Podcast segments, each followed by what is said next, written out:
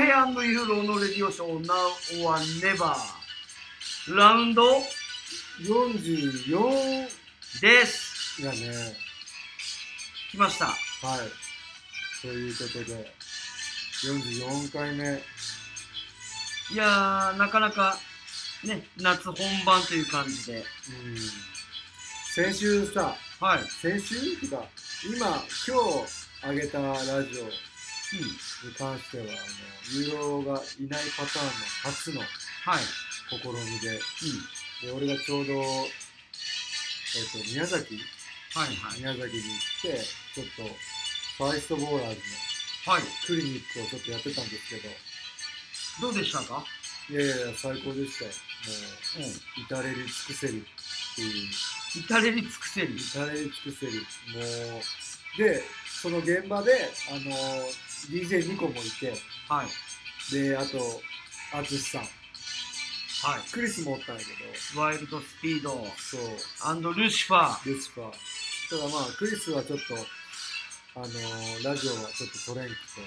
たはいだ2個融合の代わりにちょっと2個をサポートっていうかまあナビゲーターにナビゲーターにして、はい俺と淳さんと2個でうやったのが今流れてるラジオっんはいてことになるんですけど、うんいや、なんかね、やっぱね、俺、淳さんと2年半ぐらい一緒に住んどったんや。うんで、なんか、やっぱ俺が調布思いは調布、ん飛びた球調布なんやけど、やっぱさ、自分が覚えとう範囲と、淳、さんが覚えとうところ、やっぱちょっと結構違違いがあって、はなんかやばかったの思い出したら。そんなことあったっすね、みたいな答え合わせしよったった答え合わせしてた。淳、さん、結構覚えとったけどさ。うんただやっぱ改めて、伊藤淳が半端じ ゃない、 あの人は何が半端じゃなかったもうね普通の人っていう感じでなんかこうあの人も、と接すると多分みんな「えこの人やばい」みたいな、そうちょっと常識をさ覆すやん何でも、そうねうん、けどあの人もうほんとさただ素直にそう行動しとうだけやけんさ、思ったこと言うし思ったことやるしみたいななんかやっぱ突き抜けとるね確かにまあ唯一無二の存在だなっていうのはすごく感じたところでございましたなるほどうんワイルドスピードのこう突き抜け話をちょっと一つや二つ突き抜けばね喋れ るかないやもうほんと突き抜け話ね、うんたださ多分ニューヨークでさうあのダイクマンに俺らがファイストで試合はい行った時に、まあ淳さんがねこういうこういうジェスチャーをして、んはいまあ、ちょっと試合が荒れたっていう話なんやけど、まあ、あれね結果ねどういうことが実際行われたかっていう詳細がね淳さんの口から話されたんですよおお時を経て時を経て、はい俺もミコもそれは初耳でおお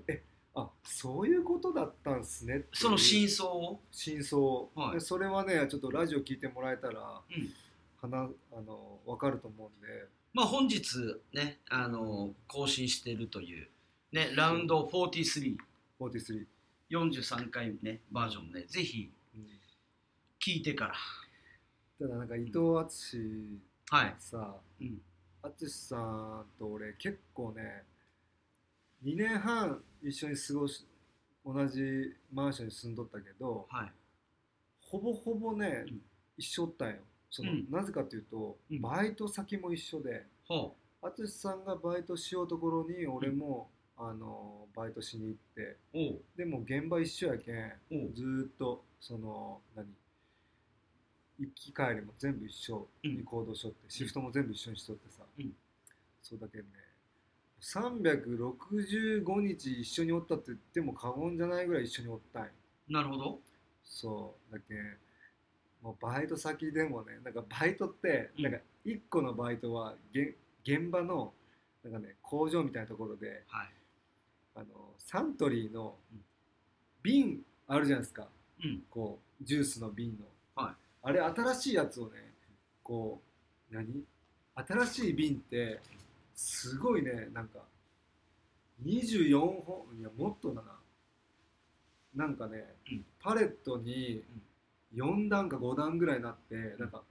は何百本かなんかあるやつを、うん新しいほらケースあるやんカラーボックスみたいなやつうんうんあの瓶を入れる、うんビール瓶とかには入ってる、いはいあれにさ全部移し替えないかんわけあそういう作業そういう作業で、うんそれをなんか出荷するかなんかないよ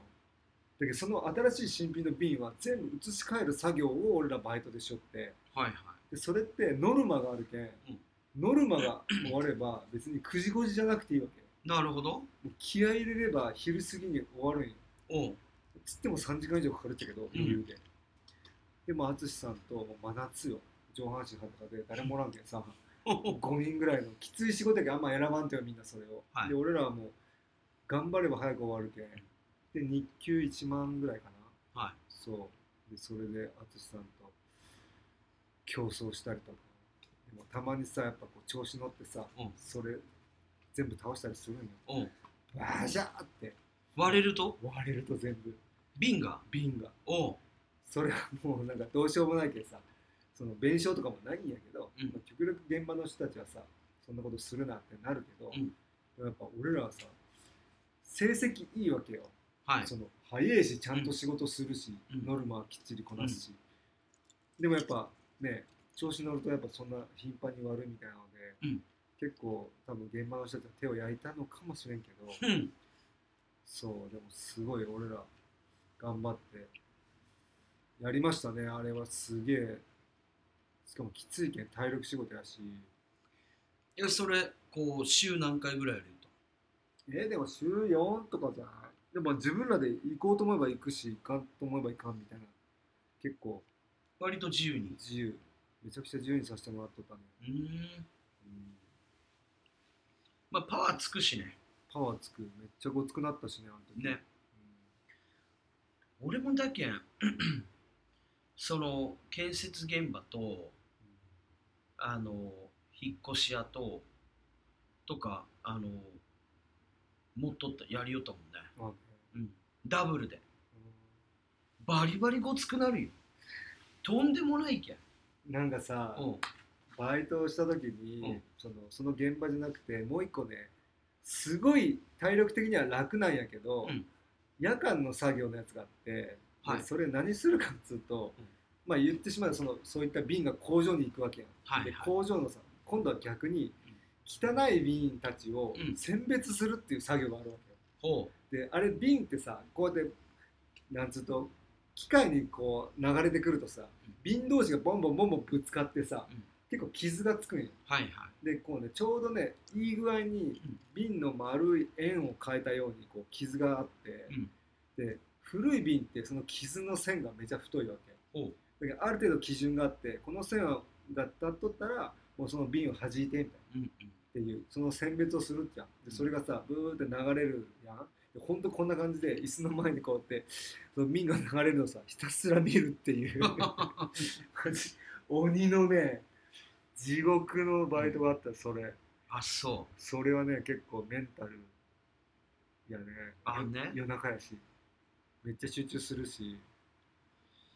俺引っ越し屋とかはもうあのーしまいにはあのー一人暮らしの家うん一人でやりよったよマジで結構任せられてさあそううん大体あの引っ越し屋さんはさあのー洗濯機とかはもう余裕で一人で掲げて持っていかな笑われるみたいな、マジで俺はもう余裕でであの冷蔵庫あるやんうんで一人暮らし用の冷蔵庫なんかもう一人でいけるよねそうね抱えてねそうねん、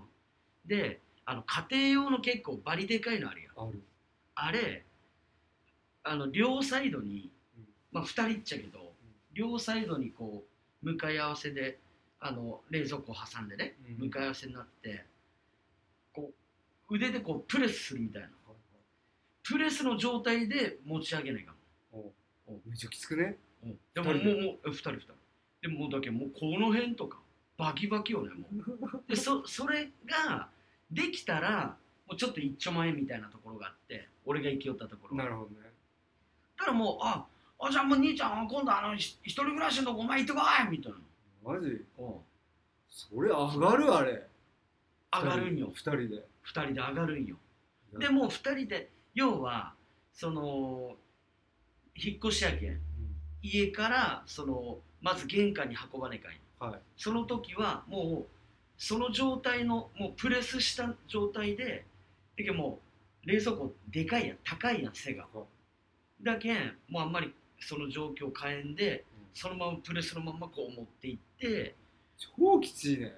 で玄関出る時にその当たるけんね倒してでまた2人であもう運ぶと梱包梱包のユーロみたい な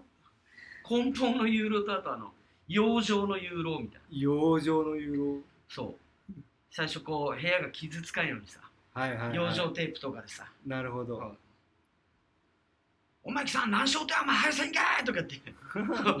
慣れてきたらそんなの言おうが自分もねどんくらいしたとそれいやそれ大学生の時学生の時はだけ4年ぐらいやったよねえー、であとその建設現場っつってもさうん幼獣っていう仕事わかる何養生あのねあの揚げると書いて揚げるっていうのはあの唐揚げとかの揚げるおう、に、うんえー思いうんで幼獣って仕事あってで何をするかっていうともうその現場の資材をただただ運ぶだけっていううんはいうん、でもうだけどもうすげえバリでけえコンパネみたいなのを、うんあの何枚ねうんもうそれもやっぱりこうえっと45枚5枚ぐらいかなを掲げれたらちょっとできるやつみたいなへ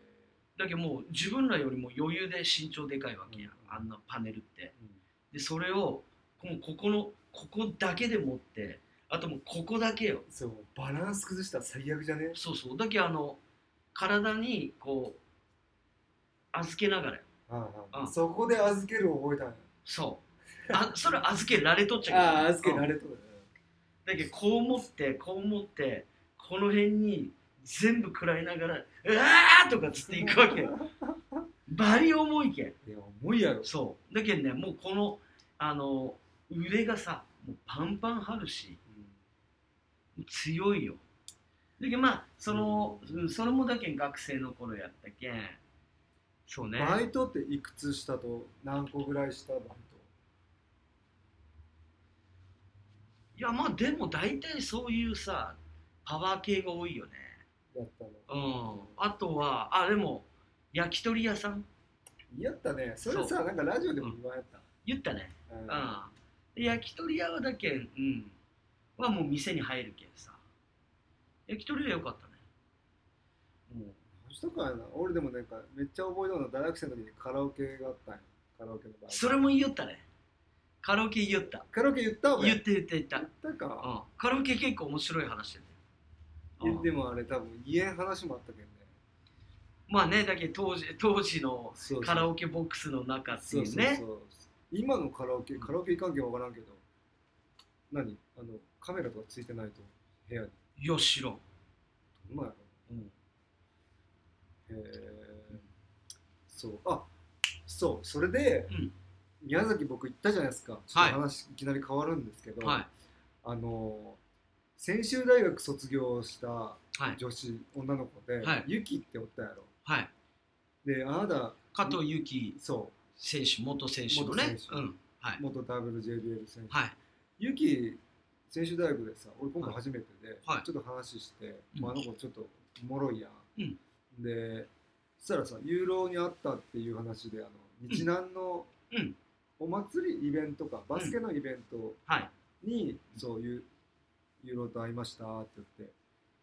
でその時のはなんかあなたインスタに上げとったやん自分のなんかおしゃれなパスのさ動画をさあ俺のハイライトハイライトハイライト、ハイライト見た見たよあれはもう申し分ないや ろあれあれどういやよかったよ、よかったろよかったあの何がいいかってうんまずフィニッシュが決まっとうこと大前提やまあまあまあまあまずね、まあねうん、であのさパスの高さよくない もうめもうもうあんまここ覚えてねえそんなのここって場所にだけどもうあのねパスもらった相手うんもうそのもらってそのまんま行くっていうやっぱねパスコースもドンピシャやったんですね、あれはねあれはもうあのこうバックビハインドパスとかじゃないけどさあれもう本当手首の返しでいっとうの分かった 分かっそんなん見らんたけどいやもう俺いやはねあのこれちょっとねハイライトよ俺のちょ皆さんあのユーロのインスインスタよねあれインスタやねインスタグラムでちょっとユーロは、えあれストーリいやリール動画やねリールーじゃあ、うん見れると思うんで見れますちょっと見てくださいもう僕はねあれ見た時うにん爆笑してし まったね、予想に反しとったけど何が起きるとかやなみたいな、うんうんあれ無駄がないね無駄がなかったねあれは無駄なかったね無駄なかったままさにそのあのーあなたがさ、あのー先週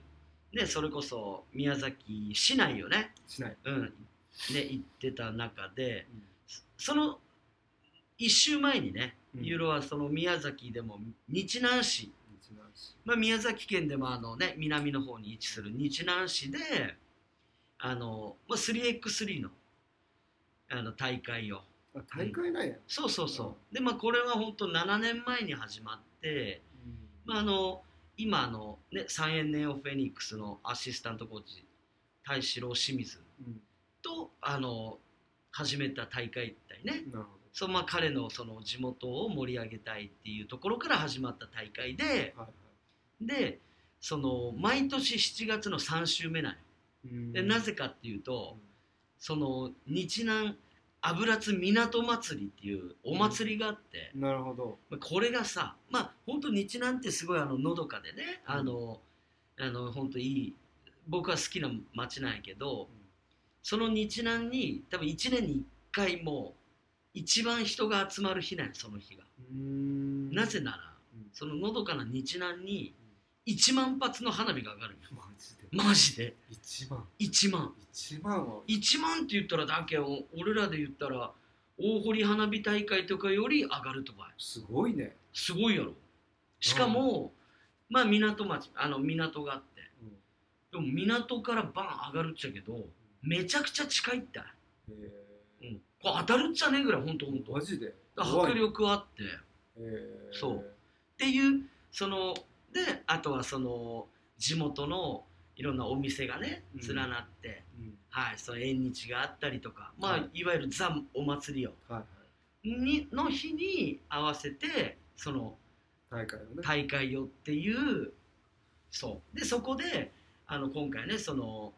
あなたの後輩にもなる専修大卒ねうんあの加藤由紀ちゃん、うんうんまあ、元元あの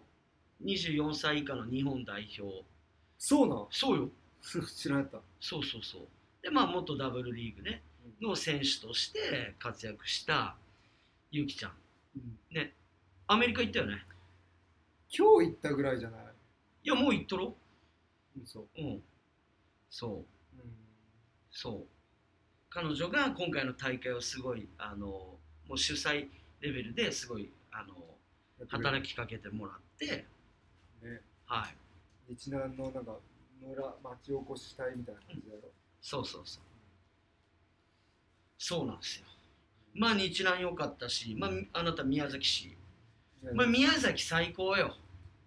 宮崎があんなに俺ちゃんとやっぱね満喫したことなかったけんさうん満楽満楽うなぎ食べたあうなぎは食べてないですけど食べてないうんクリス食べとったねうん、そうでもまあねすごいなんか海も近いしさ市内からそうあ一つ葉のコート行ったそういっためちゃくちゃいいねロケーションね最高やんあうんそこなんかいろいろ絶対できるしそうもうまさに海ねうんあのーバーベキューもできるような施設でバスケットコートが半面が2面半面に面ねあってもうそれこそもう近くのもうイオンとかに寄ってからもうわんぱくキッズたちがもううん一つまで泳ぐばいとかっつってね、そやういう感じよほんとうんなんか本当すべてがなんかし近いやん都心に都心っていうか、うん中心部うに、んだけどなんかあんなに簡単に海に行けて、うんですぐね駅に戻れてみたいな環境ってすげえいいなって思ったししかもねまた天気良かったんすよ海もピーカン海海もももうピーカンで毎日が、うんそれもねやっぱすごい良かったねいいねどうしてもどうしてもよかったねどうしても良かったもうこれも青島とか行った行ったよあ行った青島ビーチパーク行った青島ビーチパークっていうのはどこになるのかなもうまさに青島であのーえ青島神宮みたいなの行った行った行ったうんでこうなんかこう道があるやんそこに行くね、ううんん、あからちょっと歩くかななんかあのすごいあのお店が連なっとビーチ沿いにあそうなのあーあそこ沿岸沿い沿岸沿いあそこあれビーチパークっていうそうとなんか海水浴とかなんかそうそうそう今新しいなんか施設がいっぱいできてめっちゃおしゃれやったよおしゃれやろもういやそうなんよビビったへうんえそうなんです青島いいしねね鬼の洗濯衣は見た見たよあ見たよ見た見たうんは鬼の洗濯岩もあの中に入るとさ、い神社みたいなのあってさ、いあそこの何神社の右側の方に行くとさあの貝殻をさ投げてさ、うんどっかあのエリアがあってさその中に入れば入ったら願みがたいなうんうん、入れてきたよ入った入ったよおいあでももう一個めっちゃおもろいやつがあってさうん、あの神社のさ正面のあの隣に少しちっちゃななんかこうなんか石があって、うんでそれをねなんかこう石を持ち上げた時にその思ったよりも軽かったら願い事が早く叶う、なるほどうん重かったらその、まだちょっと先みたいはいなやつがあって、はいほんほんとねあのソフトボールよりも ちょっと大きいぐらいの石なんですよはで俺はそれをうん持ったんよ、いうん軽かったんよ、おマジでうんめっちゃ軽かったうんミコ持ったら重いって言ったけ ど俺は軽いっつって、おいじゃあ願い事叶うかっていう、なるほど うんちょっとね期待しちゃうよねまあね、まあ、とにもかくにも宮崎良すぎるわけですよ。そうなんもう食もね、申し分ないし、そうなんです宮崎の、あのー食でね、えーグルメと言いますか、うんあのーあなた、いややっぱこれ美味しかったなってある。 僕ビーガンじゃないですかはは、もうそうやん。宮崎行ってたらもう鳥とかやっぱもう鳥よね。だけどもうチキン南蛮、ははいい、ダメ。ダメはい。で、も満うだけ、楽満楽満楽さんのうなぎダメうなぎダメ。で、地鶏ダ地メ。鶏ダメはい。もういよいよダメなんですよもうだけあのーサボテンハンバーグぐらいしか食えんやもんサボテンハンバーグ サボテンハンバーグよちょっ 知らとんてか口木っていうね今回あの、はいい、ろいろ動いてくれたまあオーガナイザーがねオーガナイザーの口木がそうやって肉屋さんなんですよはいそうでいろんなね東京ん宮崎にも店舗持ってて、はいレストランいっぱい持ってるんですけど、うんまあ、基本肉じゃないですかはいで今回バーベキューもしてくれて、うん豪華なね、うん肉が出てきたんですけうんど、僕はね一口も食べなかったんですけど、なんかみんなはすごい美味しそうに食べよったし、うん、まあね食で楽しまんでも他の楽しみ方があるっていうねまあまあまあえちなみにあのそういう時あのあなたの家族とかはみんな食べるそれがさそのバーベキュー会場がうん口木のお店でやったんよ、はいでそこがさもうそもそもねうんなんかそのお店のコンセプトみたいなので3000円払えばなんかもう全部バーベキューができるみたいなシステムがあってで料理も全部だしやしやってくれるよコースみたいなバーベキューコースみたいなもうグランピング状態よねだけそうそうそうそうはいはいはいでそこにねなんかそのまあ一応なんかテラスみたいなところを貸し切るような形でやるんやけどほそれはもう別に俺らだけじゃなくてみんなそこでお金払えばできるらしいんやけうど、はいでそこでやったと、うんそしたらそのテラスの隣がさうんすぐ厨房なわけよ、ううんで俺は口木に言って「ちょっと口木申し訳ねえと」うんちょっと俺パスタ作りたいけんうん厨房貸して」っつって、うんで俺がパスタを作ったのちょっとみんなにも振る舞ったし、うんあの名品もパスタ作ってうんそうみんなに振る舞ってうんめちゃめちゃ好評だったよ、うんうん、どまあでもそうの、うんやっぱ俺はシェフの聖域にやっぱズケズケと入るって いうやっぱりねそういうねあのあなたのねああいや俺もさそんな、俺もそこサンクチュアリと四道圏さいやいやいやおこがましいよいやいやそう思う、思うそうよ思ったし、うんなんなら俺はそんな感じじゃなかったよ、いやなんならさいやななんやとあのお俺らが出す飯が食えんのかといやいやいやいやまあまあそう思われても仕方な いけどいやえ違うまあよ、まあでもでもその最初から言っとったっちゃろそのあのお肉とかはそのもちろんビ言ビっとーっガンって話はしとっちゃろもちろんしとったし、うんうんなんなら、うん実際そのあんな素晴らしい会場でやると思ってなかったうんそのなんか口木の施設とは聞いとったけど、うんレストランでやるとは聞いてなくて、はいはいでなんか事務所って聞いとったけ、んなんか事務所のなんか駐車場とかでうん自分らで手前味噌でやるのかなみたいなレベルやったんよキー君のイメージキーク キにイメージやねー君キー君のねざっくりねあざっくり沖縄イメージね、ざっくり沖縄イメージなんやけど、そしたらなんかもうしっかりとしたさはいレストランのテラスでやるみたいなめちゃくちゃおしゃれやったし、はいで厨房いざ入るやんうんしたらやっぱねプロが使う厨房なわけじゃないですかうんやっぱ素晴らしいやんしえななそのプロのやっぱりその施設を見てもうちょっと何こう自分もこうたぎってきたたぎたぎったっつうか、うんおじゃあ俺も行ったろうみたいなてかそのその人たちもさちょっと俺らのチラチラ見見ようわけようんこの俺の拙い包丁さばきをさ、うんなんか包丁も借りとんよ、うんめちゃくちゃ長いさなんかもうめちゃ切れるやつそういうのってだってあんたパスタとかに使う包丁じゃないけんねいやいやあ のあのあの肉とかをもうあそうそうそうそそううさーっていくやつやろ行くやつだあんたももうギザギザにしてからもうダメにしとろうだけどあれでニンニク切ったりとか、ああまあまあまあね野菜を切ってし、キノコ切ってみたいえちなみにそれ何パスタを振る舞ったんあんたはクリームパスタです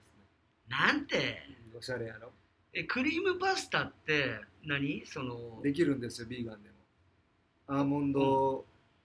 あのアーモンドのミルクがあるから、うんアーモンドミルク使って、なんか辛かったようんでビー そう、うんでビーガンの、うんうんあの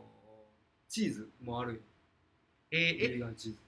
えそういったこの素材材料はどうしたうんのおお店にあったの近くのイオンイオンに何でも売っとるえそのもうもうみんなでいわゆるバーベキューとかさやり合う間にちょっとあんた出て買い出しに行ったと集合の前で寄ってきた行ったけもうそもそも俺は使うって思っとったそうそうそおうういやしあの一つ葉の近くなんよしかもお店がだけど近いんやああんだたがけいいよどだけどいいよまさにそのイオンやそのイオンなんようんそのイオンで購入してうんそう全部揃えてもう6000円分ぐらい買ってたけどねうんうんバリバリ作ってでもみんな美味しいって言ってくれたよそらまずいたら言えんやろあんた あんたそら言い切らんって一回さクラブチームのね、うんなんかバーベキュー去年やった時にうんえウォッチ &C のはい僕がね、まあ、パスタ振る舞いますよっつってうん調子こいてさ、うんあの普段さ2人とか3人前や、うん多くても子供たち4人前やうんけどさなんかまあいっぱい作るやろうけんっつってなんかすんごい太い10人前ぐらいのさパスタ買って、うんうんそれ一気に湯がこうと思ったらお湯足りんくてさ、うんしかも分量もわからなくなって、うんでもどうしたらいいかわからなくてむちゃくちゃまずいパスタを振る舞ってしまったわけよそのトラウマがあったけんさ、そう今回はもう人数分というか、もう3人前ぐらいで、そうあ3人前を何回かに分けて2回ね、 2回ね2回。その以前そのクラブチームで作ったのはさ、うんみんなまずいって言っいや、みんなさ、なんかこう、んって感じだったよ、やっぱ。で、めちゃくちゃ余っとうのが、やっぱさ、もう結果やん。誰も手つけんみたいな。ためっちゃ余っとっためっちゃ余っとった。 もう最後もしかしたら廃棄に行ったかもしれんぐらいでお母さんたちも気遣ってさ食べてくれたんやけど、なんかこうコメントないよねううんんあーうんみたいなニンニクがいいとかっていう感じだったけど、うんまあ、あれは俺食ってもまあめちゃくちゃ美味しくねえなみたいなそれもなんていうとかやのね今で言う飯腹みたいないや飯原飯腹みたパいワなハラ的なうん、飯原やうねんいやあれは本当にねうん普段美味しく作れるんですけどちょっとねまあまあなねんだけど量とかってなるとね、いやそううなんやん、作ったことないことをねやっぱこうやるもんじゃねえとでもそれでいくとさこう例えば小学生の頃とかさでもでっかいそういうあの鍋にさうんあの町内とかでさ豚汁とかさあったねあったやんうんあれうまいやんやっぱすごいよないやそりゃそうやいやいやいやいやだってさそんなさもう何十人分みたいなのをさいやだけどさあのでっ人かたちい寸胴というかさういやあの人たちはだってちゃちゃんと俺らとは違ってさ、ん、うん、やっぱ測っとうわけやん調味料も全部いやーでも町内とかまあもうそれでそれ入れとけみたいな感じじゃないあでもまあドバドバドバドバやけどでも長年の感覚とかもあるっちゃろうねそういやもうやっぱうまいよなと思うけどさサンクチュアリですよだかそうだけどあんたがもうそもそもねその到着する前からそのサンクチュアリにね進行していこうとするねやっぱりねらそやっぱそうういうところよねや俺がだけど、うんプロの人が使いようキッチン使うとは思ってねえけんさこっちも、でうわこううわこの包丁超投げとか言ってえいみたいなことを一やって回やねえるやってねえやるやんさすがにやってない本当さすがにそこはやってないけどいやいや、まあでももねうもうもうパスタいったわけねパスタなるほど結構美味しかったし、うんあの最近ハマってるのがネクストミーツっていうほ大豆ミートのなんかやつがあって、はいあのあれお笑い芸人のさ、うんあのロバートのあ馬場ちゃん馬場ちゃんうんも推薦みたいなちょっとなんかおこうやつがあるんですようんでそれ俺ちょっと持ってっとって向こううに、んでそれもちょっと焼いて、うん出したんやけど、大豆ミートで作る何を作ったあもうねそれねバーベキューセットなのだけどもう焼いて食べれる普通にそのまま焼肉のタレつけてもいいし、うんだけどねもう食感はもうほんとお肉で、うんで俺はもうそのチキンがあるよ大豆ミートのねうんそのネクストミーツの、うんそのチキンはねもう多分ね言わんやったら絶対わからんレベル、うもーうんチキンやけん普通に進化してきたよねまあ私はそれじゃあ騙さねんよ騙されるって絶対今度ちょっと食べてじゃん、ああいいようん絶対騙されるよみんな騙されたもあそん巫女さん騙されたよう巫女は分からんやろ 巫女はでもなんかほんと精進料理しか食べてなさそうなイメージだけどねいや巫女さんもでも今回もやっぱ暴れましたよあブラックうんあブラックミーコブラック巫 BM 女ねうん来ましたねえ結構深い時間までその盛り上がってたんですかあいやそのバーベキュー自体は全然ないけど、もう普通にサクッと終わったんやけど、そのと前日前日からまあ初日の夜、はいはちょっとみんなでご飯食べて、でちょっとミコと俺と口木と淳さんおう4人で、おうまあ、久々の再会やけどさはいまあクリスはちょっと家族もおったし、うんそうっていうのでクリスは別やったんやけどその時は、でちょっとそう口木のもうこんなコロナのね状況やけん変に居酒屋とか行けんけうんんで口木のちょっと知り合いのお店うん開けてもらってうん貸し切りみたいな感じで、うんそこでちょっとやりよったんやけどもいよいよさなんかそのミコもさあもう来とうなと、うんその時間12時ぐらいまだね、うんあもうミコ来とうなってなおっうてで俺はもうねもう家家族もおるしホテルにね、はいだけんまあちょっと俺帰るわっつっはいはいてで口木と俺は帰ったのあ帰ったんやそううんでも淳さんとミコはその後も行ったらしい、二人でそう二人で2人でおう違うわ俺だけ一人で帰ったんやで朽木と淳さんとうん美子は3人で行っとんよおうでその後朽木がもう帰っとんよおうそしたらその後に美子と、うんえっと淳さんで2人だけで行っとるらしいおうなんやけどおうなんと美子、うん俺がおる時の最後の方からもう覚えてないらしくてやば いねもうパンチドランカーやねやばいマジでやばいそうやばいやろそういう状況なんやそういねう状況おうそういう状況、なんですよ。マジでそういう状況でやっとったよねそれアピールせんでいいけど。 うんねえそう。あそそうなんですよ。うはいはいはいまあなんかね、うんミコらしいじゃあ家といえばミコらしいでその後、うんその次の日の朝から青島行ったけんさみんなでうんもうミコさんとかもう大変そうやったよねもう苔むした地蔵やろもうもうねヘ白ロ多かったろヘロヘロやったね相当タフなでその日の夜にバーベキューやったはいはいけん結構ハードスケジュールっちゃハードスケジュールだったけどまあでもその夜にはもうそのもうミコはまた向かい酒してるんでしょうよそんなでもあの日は飲んでなかったと思うあそうん。DJ もしてくれよったし、ずっと。バーベキューうバーベキューの時にの時。バーベキューの時。DJ にこう、あそうん。クリスの曲とかかけよったよ。うえそれクリスどんな顔して聞きようとなんか、うん。まあでも、うん。なんか隣におった時は、なんかこう、ちょっと、乗ったりしとったよ。あ自分の曲でそうそうおマジでそう。わざ、わざとね。あ朝鮮ワン朝鮮和やった気がすんな、しかも。あーマジで懐かしいよね、朝鮮和。自分のバースをこう口ずさんだりせんやったとしとったと思うよ。おいしそう俺、その、確か動画撮ったんじゃないかな。おマジで懐かしい。日本を語ねるな俺抜きじゃーって言うけんねそうそうそう。おおーしようしようしようし。おおっしゃーっつって懐かしいね。懐かしいねそう、僕とユーロはね、うんあのクリスの朝鮮ワンのうん PV に出た。 PV 出通しねうん。ああユーロのねやっぱりねそう。あの徐々にねあの動いていく様をね見よったらなかなか面白いと思うそうそうそう。そうやっぱりねあ最初は後ろから抜くなっていうのはやっぱりもう俺もユーロ選手だけやっぱもうカメラの位置を常に意識しとった。 熟知しとったけど、うんでけんあこれ後ろから来るなだけど最初はちょっと俺後ろの方で入ってますとで結局あのこうクリスをこうインサートしていくみたいなで来るやろうなで最後の方気づいたらもうクリスの真ん前あたりにおっておるね。こんなんやりよねおるおるおるそ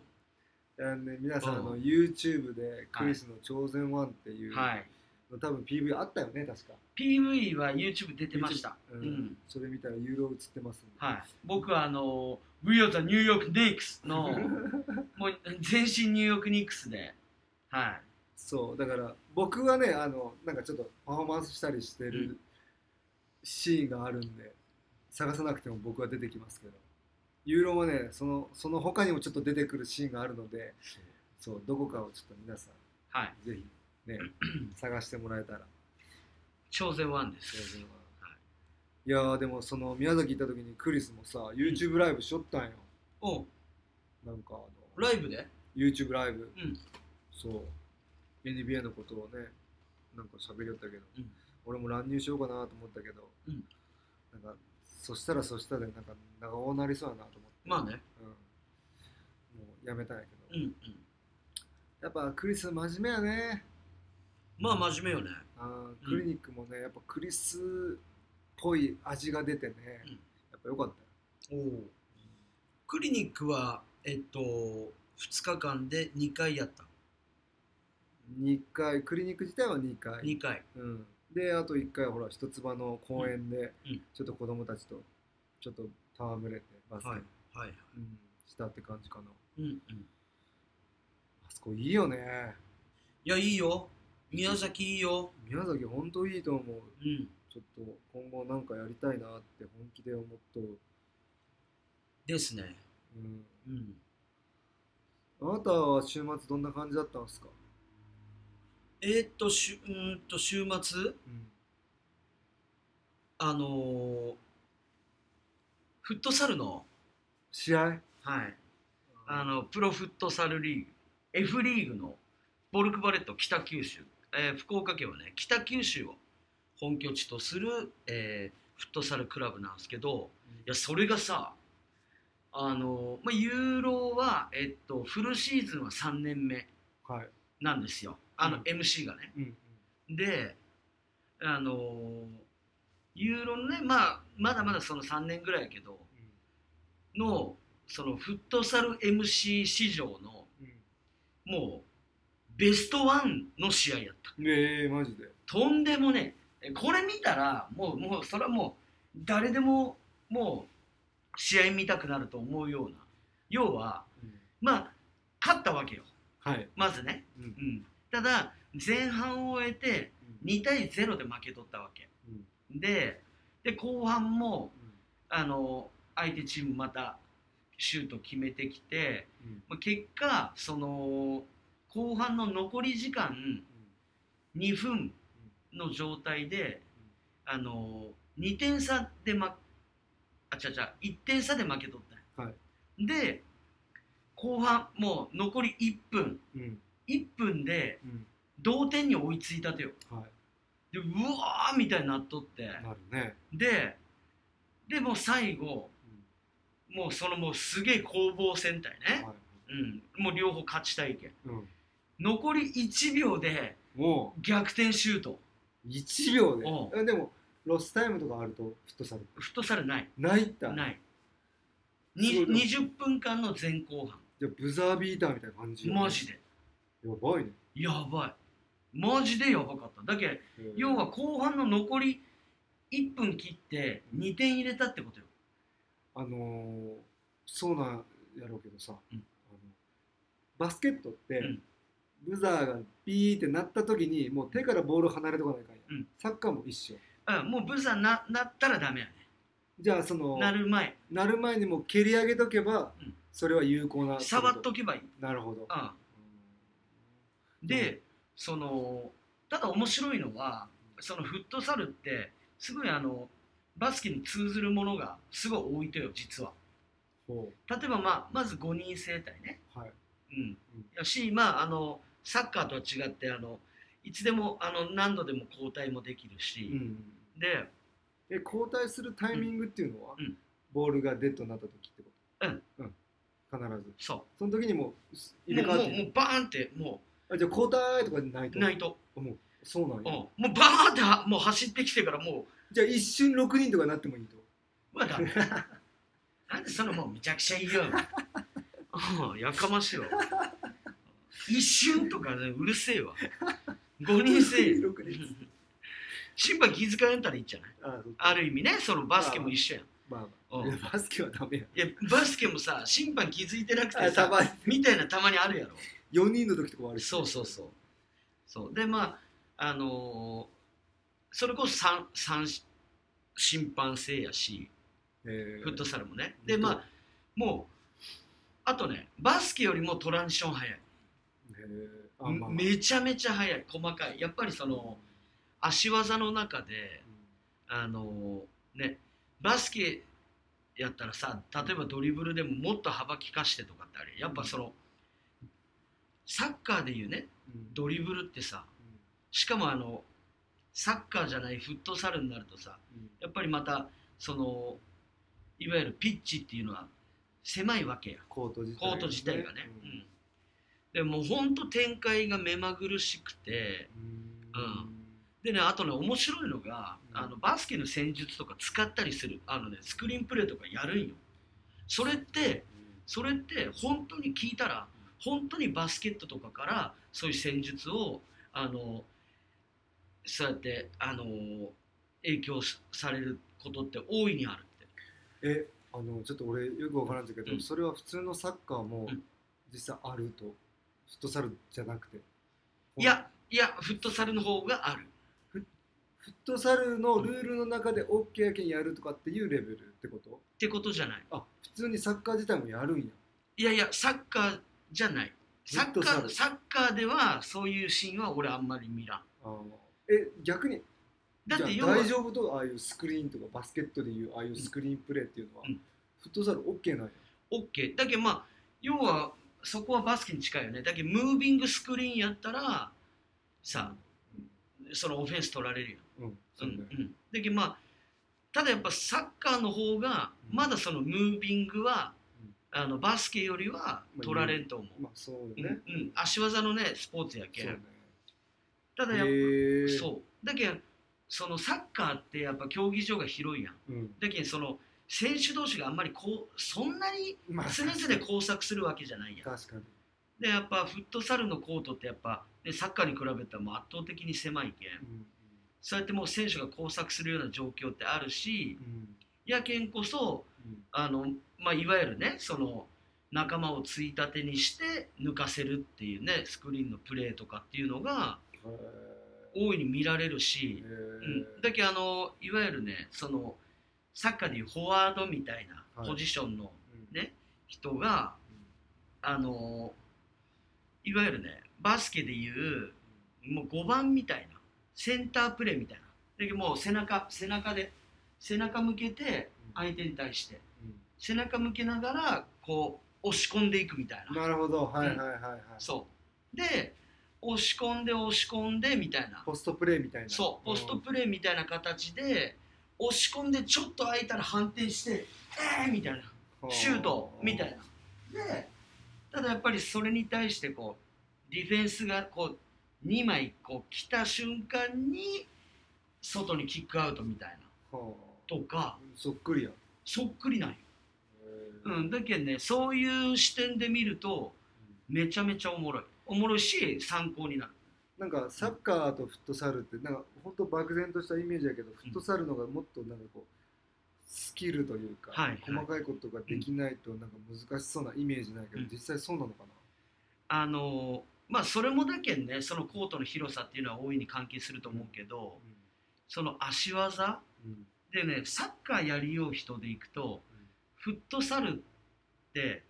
その足裏よねってよく言うんようんへえその足の裏でそのボールをコントロールっていうのがはいはいすごい細かいねうんでよくねサッカーの人でフットサルのことあ足裏の技術とかって言ったりするっちゃけへえどあとはやっぱりもうつもうほんと常々その細かいレベルのコントロールができなうんねあのそうよね一瞬でディフェンスあの来るけんうんだけどまあそれでいくとあのいわゆるそのバスケでもそうだけど空間認知とかうんあともう判断よね、い瞬間的な判断があの本当必要とされるけんそうね自分にこうね仲間からパスが来た瞬間でもももう相手が気負うけんもうその一回止めて「えい!」とかってしよったらもう取られるったよなねるほどだけどもうその瞬間でやっぱ仲間の位置ってもう把握しとってパンパンパンパンパンみたいなすげえよえそのユーロが見とチームのはい、一番のそのおすすめおすすめっていうか、うんスター選手っていうのは、スター選手、あーそうね、えっと、まあ、何人かおるっちゃけど、まあ、俺、個人的にあの田村選手っていう、まあ、ベテラン選手であるっちゃけど、田村あのお笑い芸人のいやいや、ちょいちょいいじれようよ、まあ、ただ、その田村選手って、あの田村健人選手っていう名前で、お略したらタムケンにはなるっタちゃムけケンど、くしくも、タムケンああーやばいねいやその田村選手とかね、うん、すごい。あの、えーまあもちろんその、点を決める人ってことそうね、点も決めるし、ただやっぱね、すげえこう、プレーのハッスル。ううんん。だけどまあ、好あんたバスケットでもそういう人好きやもんねき好き。やっぱその、フットサルってだけもう、全部やっぱりできない関係さ。うんなるほどそうんう。ね、その11人制のサッカーとかとね、比較してもさ、うん、やっぱりコート、ね、何度も言うけどコートっていうところでいくと、やっぱオフェンスもディフェンスもやっぱ両方できないかん。うんしかもやっぱトップリーグになるとね、なるほうどんまあ、今そのボルクバレと北九州っていうのはその F リーグのまあ最高峰、うん、ディビジョン1っていうね、うんうん、だけど本当にねディビジョン2の時代もあったっちゃけどうんあのやっぱ違うね違う、うん何が違うそれはあのね俺が感じたのはまあもちろんその技術的なことっていうのはもちろんあると思うけど俺が感じたのはフィジカルうんはうあ、んそれなんか B1 も似たような感じでね、B2B1、やっぱねフィジカルとやっぱりそのディフェンスの強度とか、うん、だから当たりよねはいはやっぱ違うなるほわ、どね、あとねシュートの打つ時音えぐいボールを蹴った時の音ってこと蹴った時の音あのねキック力がバリある選手とかおるわけよ。うんうんボッっていうの。こうやったら、ボンボンでカーンいくけん。 まあ、うんえマジ速いよ。その、うんちょっとフットサルのコートの広さがよくわからんだけど、まあ、基本的には、うんえっと、バスケットボールとあまり変わらんぐあ本当、らい。うん。まあ、ちょっと広いかな。あちょっと広いんやうんうんえーっとね、サイズ感、ちょっと細かく言ったらあれやけど、そっかでもそうかそうかそういえばあの福岡にできた、うんねあのララポートの上フットサルコートあるもんねあ、あるね、いった。あそこ行った行った行ったそうバスケットよりも全然横が広いよね横は広いうね。んうん圧倒的に縦はでもなんかそんなに変わらんイメージやけどああ、縦がね、えっとね、38メートル。あ全然長いね38メートルから42メートル横が18メートルから22メートルじゃあ4メートルとか8メートルぐらい違う全然違うね全然でかいわそうそしてもうあれよね本当のサッカーよりはもう全然短いしそうねまあバスケと比較する比較とするとね、まあ10メートルぐらいはね縦も広いねそうね、うんんそうねなるほどまあただそうね横まあ横は5メートルぐらい広さがうんもうねあの本当にあの国内で行くとねフットサルっていうのはあのアリーナスポーツうんうんであるけんうんいわゆるその会場は体育館っうんていうこともあってねだけど昔さなんかアイドルグループがさ、うんなんかやりよったよねフットサルアイドルグループがやりよったおうやってなかった女の子おうええなんか確かそれはあの夢がもりもりのあの蹴り野球じゃないフッえー違フットベースじゃない違う違う夢があもりもり覚えとうの覚えとうよ嘘フットフットサルよフットサルフットサルなんよかやりよった気はするえ男子しかないそのリーグってうんうんうんそうなんや F リーグねうんなんかで見た気がするな気のせいかなまあいいやうんそうかで今そのイーロが MC しているそのチームはいは今現在何試合終わって何位なんですか今えっとねえっと5節終わったのかなうんうんでえっとそれこそ先日勝ってうんえー、8位かな何位中何チームおるとその F1 にはまあ基本的にあの F1F2 っていう、まあそのトップリーグは2部制なんやけど、うんあのーまあ、いわゆる一部ディビジョン1はうん12チーム、 12チームね、うん12チームでえっとまあボルクバレット北九州の今の順位、順位うん、順位は出らんちょっと待今調べ上げてますけどユーロ選手ってうんい頑張ってやまあでも前節勝ったけん上がっとうと思っちゃうねじゃあ今ユーロが調べてる間あのインスタグラムでちょっとコメントが来たので、おそちらに僕はちょっとお答えを8位です8位12分の8そうかやっぱなかなかね、そのトップリーグっていうのはね、難しいはい、簡単ではないですね。うん、えっとインスタグラムのコメントで一般の人にもクリニックってありますかご要望があれば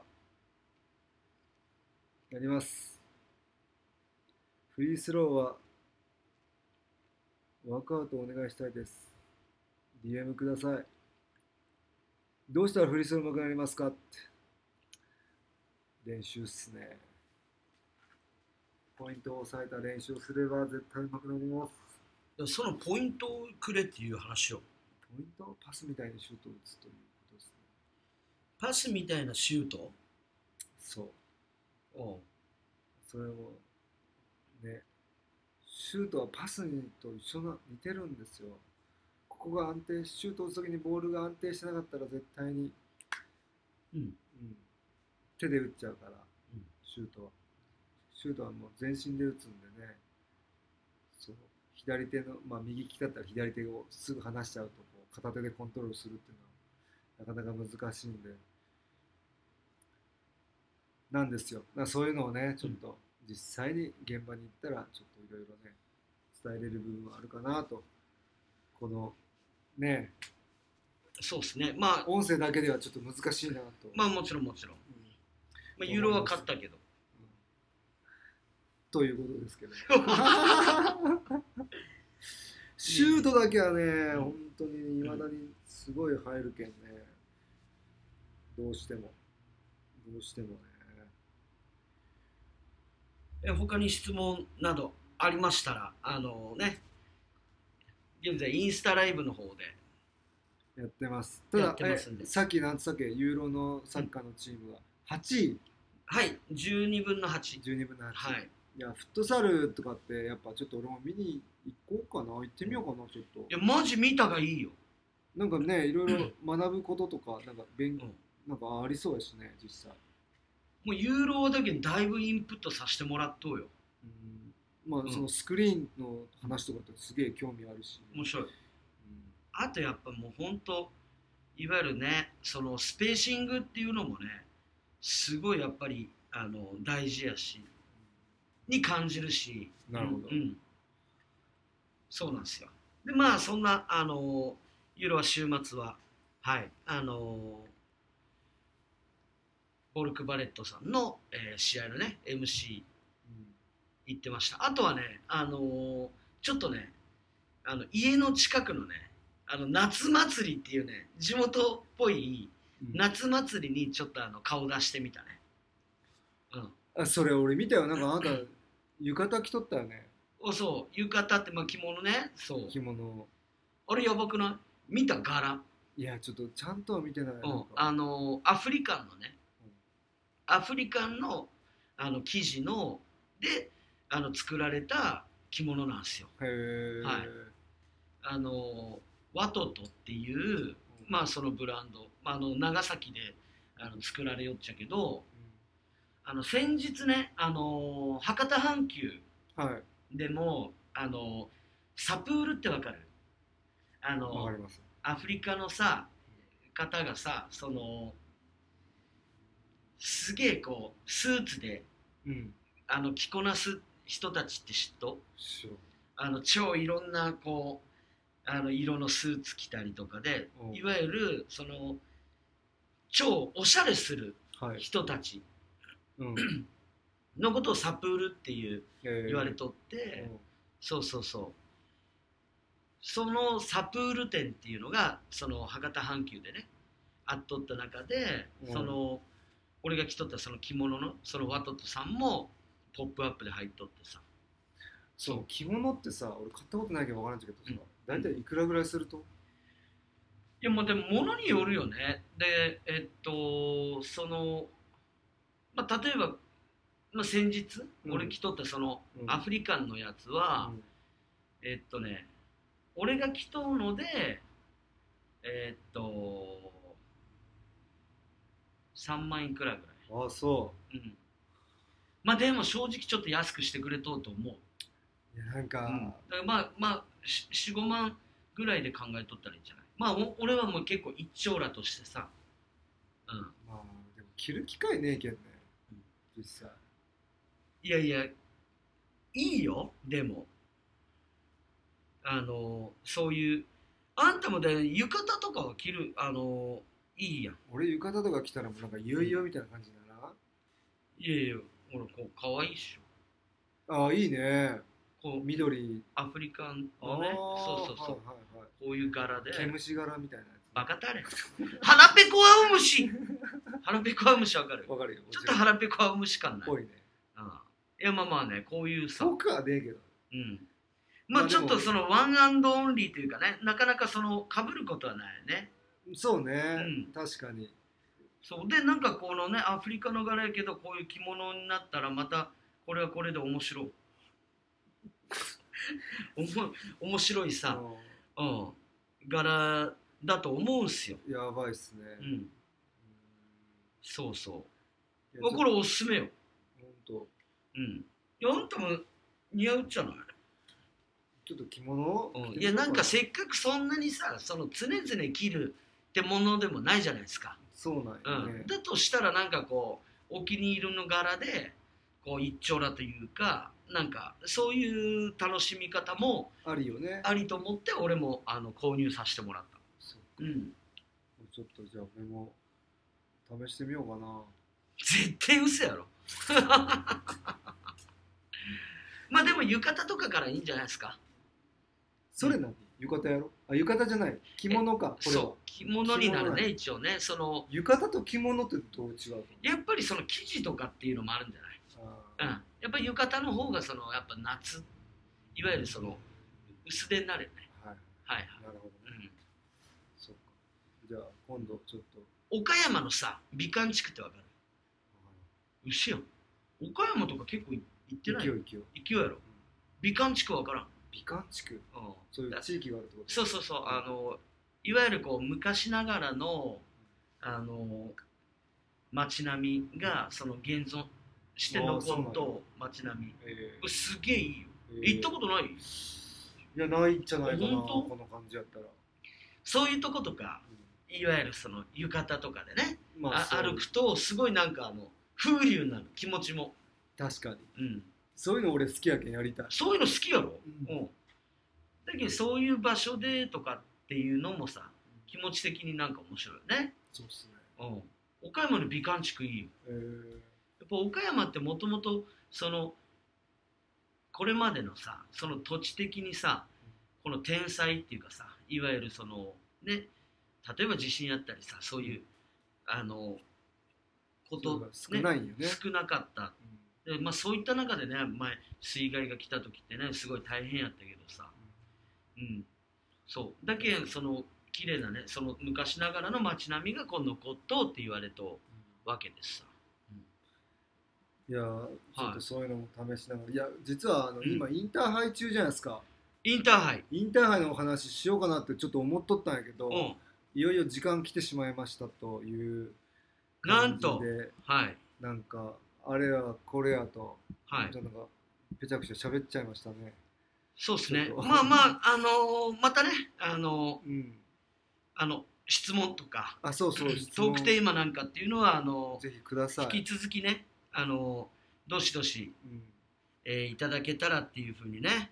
思ってる次第でございますよ我々、うん、はいそうインターハイのこともちょっと話したいんで、い、やじゃあもう今回はあれはねあのーまた宮崎に行くっていうことと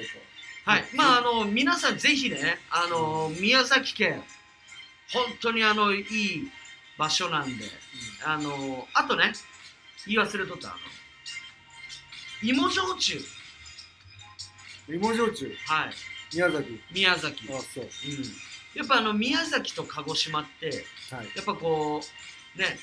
あの芋焼酎いや俺俺らが芋やけんみたいなさ、なるうほんど、焼酎っつったら俺らやけんっていうやっぱこうプライドがねうんあったりするぐらいねその両地域さうんあの素敵なお酒がいっぱいある中でさ俺あの日南市で7年前初めて行って出会って超ファンになったのが芋焼酎の帯杉っていううん、帯すぎ、うん帯杉そう宮崎基本的に20度で、まあ、飲みやすい、うん、で気づいたら3本開けるってぐらい飲みすぎやろそう飲みすぎ飲みすぎそう帯杉っていう帯ね杉そう帯まあ杉帯帯っていうねあのー土地があってねそうそうその城下町もあの素晴らしいですよ日南に行く際は帯杉とか宇戸神宮なんかっていうのもねおすすめでございますので、間はい違い、ない、という形で、うんはいあのぜひ皆さんこのねあの夏このシーズン宮崎最高なんでよかったらねぜひ、えー行ってみたらどうかなと思っておりますと。また長崎にも来てください。シューマの妹よりって、あのシューマってあのシューマ。シューマやないシューマとのいシュちーょっマとこのエンディングエンディンにグにねぶち込まぶち込んできたねシューマの妹っていうことはもちろん長崎になるけど長崎。うん大村あ大村になるんかなシューマ、ですかね。うんまあ、ということでね、ちょっとあの、うん長崎も、実はユーロを、あの、行ってますから、先週。うん、あそうなんや、先々週か。先々週ね、はいうんはい、その長崎の話もしたいんですよ。じゃあということでね、次次回回ね、その、じゃあ次は、長崎は、今日も雨でした、じゃないけどね。前川清、レペゼン、じゃないけど。まあ、そんなこんなで、はいえー、コーヘイユーロのレディオショー Now or Never ラウンド44です第44回、えーこの辺でお別れしたいと思います。はいおどうしあょりがとうございました